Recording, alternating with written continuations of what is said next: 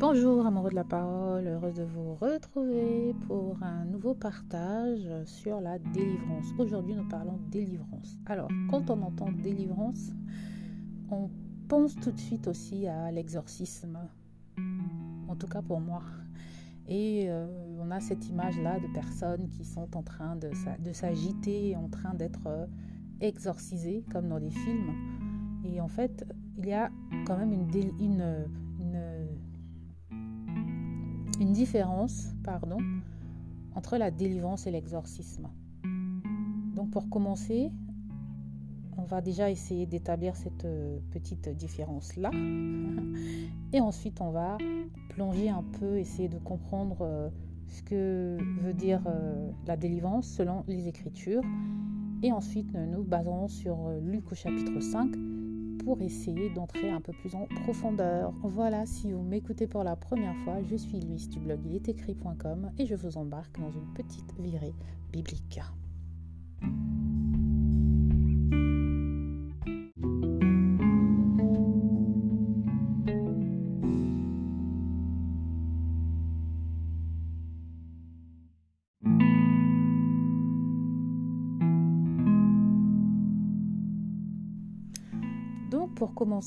Déjà, comme je le disais, qu'est-ce que c'est la délivrance? La délivrance, c'est plutôt euh, un processus général de libération d'une personne de l'emprise du mal, du péché ou de forces spirituelles euh, négatives.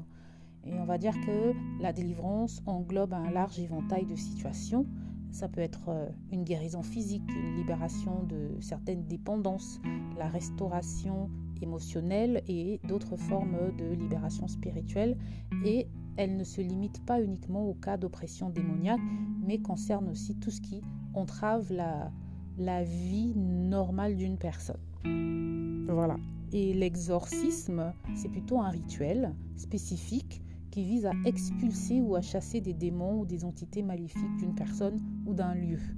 Et c'est souvent associé à des cas de présence démoniaque et clairement ou pardon, la, présence démoniaque est clairement identifiée et l'intervention spirituelle est nécessaire pour libérer la personne possédée. Donc l'exorcisme est généralement effectué par un exorciste, souvent un membre euh, du clergé ou une personne qui a reçu une formation spéciale dans ce domaine. Donc, euh, en résumé, la délivrance, c'est plutôt un concept plus large qui englobe la libération générale des influences négatives et l'exorcisme, c'est plutôt un rituel, un acte spécifique qui vise à chasser des démons ou des forces démoniaques. Donc voilà. Euh, donc une fois qu'on a compris ça, qu'est-ce que c'est que la, délivrance selon la Bible? Donc dans la, Bible, hein, dans l'Ancien Testament, dans l'Ancienne Alliance, on peut citer l'exemple, de l'Exode, où Dieu délivre les Israélites de l'esclavage en Égypte. Et dans le Nouveau Testament, on a différents types de délivrance. Et la délivrance est souvent associée à la libération du péché par la foi en Jésus-Christ. Et aussi à la, délivrance est associée aussi à la guérison, hein, la guérison d'infirmité. Et en hébreu, le mot qui est souvent traduit par délivrance, c'est Yeshua, qui est lié donc au nom de Jésus. Et en grec, c'est soteria, qui souligne aussi le salut et la délivrance par Jésus. Et donc la délivrance dans le contexte euh, biblique englobe un éventail de significations de la libération physique à la rédemption spirituelle et elle est souvent associée à l'intervention divine en faveur du peuple de Dieu. D'accord? Et donc, il y a différents termes dans la Bible qui soulignent soit l'idée de délivrance, soit on utilise directement le mot délivrance. Donc, par exemple, dans le psaume 34, 17, on lit quand les justes crient, l'Éternel entend et les délivre de toute leur détresse. Donc, dans ce verset, la délivrance ici, ça va au-delà de la simple libération de circonstances difficiles et englobe le secours divin dans toutes les situations où les justes se trouvent dans le besoin, se trouvent dans la détresse. Et le mot délivrance ici, c'est le mot natal, hein, le mot qui, euh, qui est traduit par délivre hein, ou délivrer, c'est natal, qui veut dire saisir, sauver, dépouiller se déchirer soi-même, se délivrer, être arraché, être délivré. Voilà. Donc lorsque on est délivré, on est arraché d'une condition euh, négative. Voilà, on est sorti littéralement déraciné de quelque chose de mauvais. Et euh, on est saisi, voilà. On est saisi, on est emporté vers euh, autre chose. Voilà. Donc c'est aussi un mot qui veut dire délivrer des ennemis ou des malheurs de la ou de la mort ou délivrer du péché ou de la culpabilité. Ensuite, dans Joël 2,25, on lit Je vous remplacerai les années qu'ont dévoré la sauterelle, le Gélec, le Assil et le Gazam, ma grande armée que j'avais envoyée contre vous. Et là, on voit dans ce verset euh, l'idée de la restauration. Et c'est très important de comprendre que la délivrance, ce n'est pas seulement être libéré de quelque chose, mais ça implique également une restauration. D'accord? Et ce verset met en lumière le concept de la restauration où Dieu peut compenser les pertes et les dommages subis par son peuple.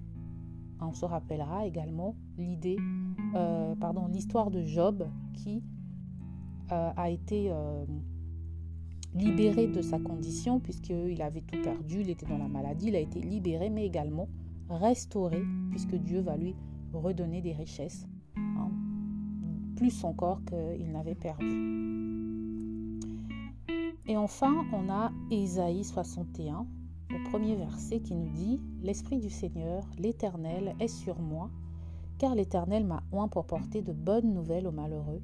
Il m'a envoyé pour guérir ceux qui ont le cœur brisé, proclamer aux captifs la liberté et aux prisonniers la délivrance. Et ici, le mot délivrance se dit Pekakovac ou Pekakowach.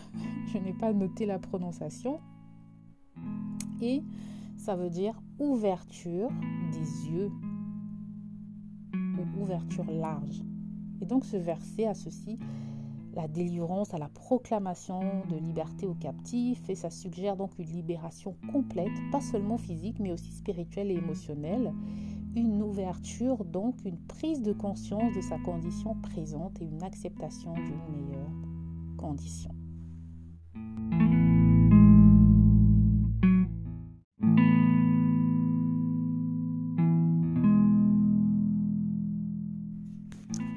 Comprend donc que la délivrance dans la Bible, c'est une œuvre complète de Dieu.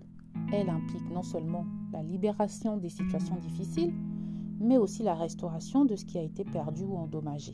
Et elle concerne la guérison des cœurs brisés, la proclamation de la liberté, la manifestation du plan rédempteur de Dieu pour l'humanité. Ensuite, ce qu'il faut comprendre également, c'est que euh, il, peut y avoir différentes étapes dans la, dans la délivrance. D'accord? La délivrance, elle peut être euh, instantanée et elle peut être également progressive. Voilà, c'est le mot. Et dans la délivrance, il y a plusieurs étapes. On va les résumer à trois étapes. On va dire qu'il y a la libération, il y a l'instruction et ensuite, il y a la restauration. Trois étapes. Et là, je vous invite à mettre pause à cet enregistrement et à aller lire le chapitre 5 du livre de Luc et à revenir m'écouter. Donc si vous avez lu ce chapitre, vous aurez compris que c'est un chapitre très intéressant sur lequel on peut se baser pour comprendre en fait quel est le processus de la délivrance selon les Écritures. Voilà, le mot délivrance n'est pas explicitement euh, utilisé dans ce, dans ce chapitre, d'accord? Mais le concept de délivrance est implicitement présent dans les miracles et les actions de Jésus qui sont décrits dans ces récits. La libération physique, spirituelle et sociale des personnes à travers les miracles de Jésus illustre le thème sous-jacent de la délivrance dans ce chapitre 5 du livre de Luc. Donc on a différentes histoires. La première histoire, c'est la pêche miraculeuse. Donc je vais essayer à chaque fois de parler des trois points. Le premier point dans cette histoire, la libération. La pêche miraculeuse, donc c'est Luc 5, des versets 1 à 11. Donc la libération, donc les pêcheurs, après une nuit infructueuse, ils rencontrent Jésus qui leur demande de, jeter les filets. Donc ils capturent une quantité miraculeuse de poissons. Donc ça, c'est leur libération. Mais pour avoir cette libération-là, ils ont dû répondre à une instruction. Donc le point de l'instruction peut venir soit avant la libération, soit après la libération. Et dans cet euh, exemple, l'instruction est venue avant.